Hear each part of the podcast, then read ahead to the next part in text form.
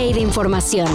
Titulares nacionales, internacionales, música, cine, deportes y ciencia en 5 minutos o menos. Cafeína. Unos 1.500 milicianos de Hamas burlaron el sábado al amanecer el que estaba considerado uno de los sistemas de seguridad más avanzados del mundo. ¿Quién sabe qué tanto ayudará a la situación del conflicto en Gaza? Pero el grupo terrorista Hamas ya dio señales de querer liberar a los rehenes que tomó durante el ataque que dio pie a que Israel se declarara en estado de guerra. Por medio de un video, el grupo de resistencia islámica aseguró que liberará a los rehenes sin condición alguna. Pero hay una excepción que seguramente no agradó a Israel. Solo se liberará a los extranjeros. Es decir, los israelíes seguirán presos. Otro detalle, jamás advirtió que dejará libres a los rehenes hasta que haya condiciones.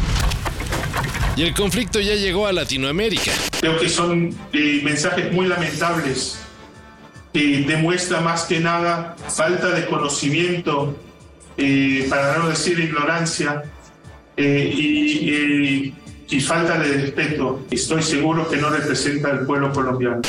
El presidente de Colombia, Gustavo Petro, advirtió que romperá relaciones diplomáticas con Israel luego de que la embajada del país del Oriente lo calificó de antisemita. La semana pasada, Petro comparó la situación en Gaza con lo que se vivió en los campos de concentración de Auschwitz durante la Segunda Guerra Mundial, aunque esta vez colocando a los judíos como los agresores. Los israelíes rechazaron las declaraciones de Petro y advirtieron que detendrán las exportaciones con Colombia como castigo. Y pues bueno, Gustavo Petro respondió con una contraadvertencia. Si Israel para las actividades comerciales con Colombia, entonces mejor romperán relaciones definitivamente. En el tema de Colombia, el pueblo, colombiano no apoya estos elementos. Desafortunadamente tienen un presidente que no tiene, que está confuso eh, en, temas de moralidad como este y ha tratado de decir, o ha dicho abiertamente en sus, eh, eh, que Israel es tan culpable como estos terroristas. Y eso es bien preocupante, pero eh, es lamentable. Así de tenso el asunto. Ayer en Bruselas, un sujeto mató a dos personas a tiros con un fusil tipo Kalashnikov.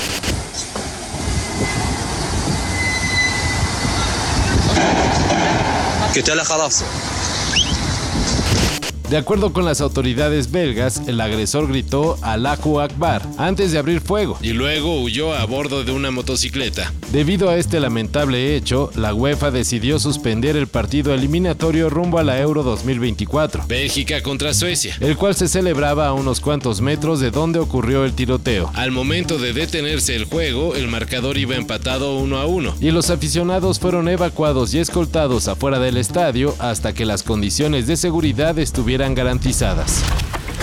Está muy cerca, no lo podemos decir de otra manera, de ser medallista olímpica. y eso es uno de los más relevantes rendimientos en deporte individual en la historia del país. ¿Llega medalla o no? Sí, sí, por eso. porque es un deporte en el que además se califica con el pasaporte. Sí. Hace unos días celebramos que Alexa Moreno obtuvo su boleto a los Juegos Olímpicos. Ahora hay preocupación, ya que se prevé que la gimnasta será baja en la delegación mexicana para los próximos Juegos Panamericanos debido a una lesión de rodilla.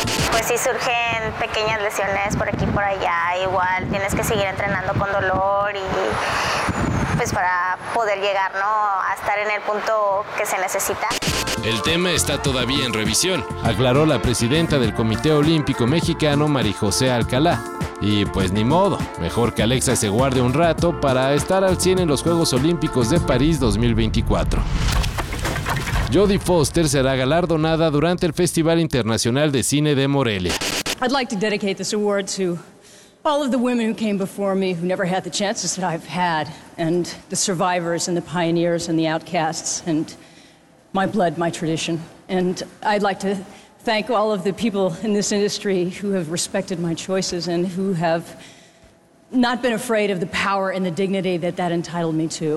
La actriz de películas como Taxi Driver, El silencio de los inocentes y Acusados recibirá el premio a la excelencia artística, el cual ha sido entregado a figuras como Robert Redford, Claire Denis y Alejandro González Iñárritu. Además, la máxima casa de estudios le otorgará la medalla Film unas semanas en el festival en el que también estará Vigo Mortensen para presentar su película The Dead Don't Hurt. Todo esto y más de lo que necesitas saber en sopitas.com. El guion corre a cargo de Álvaro Cortés y yo soy Carlos el Santo Domínguez. Cafeína.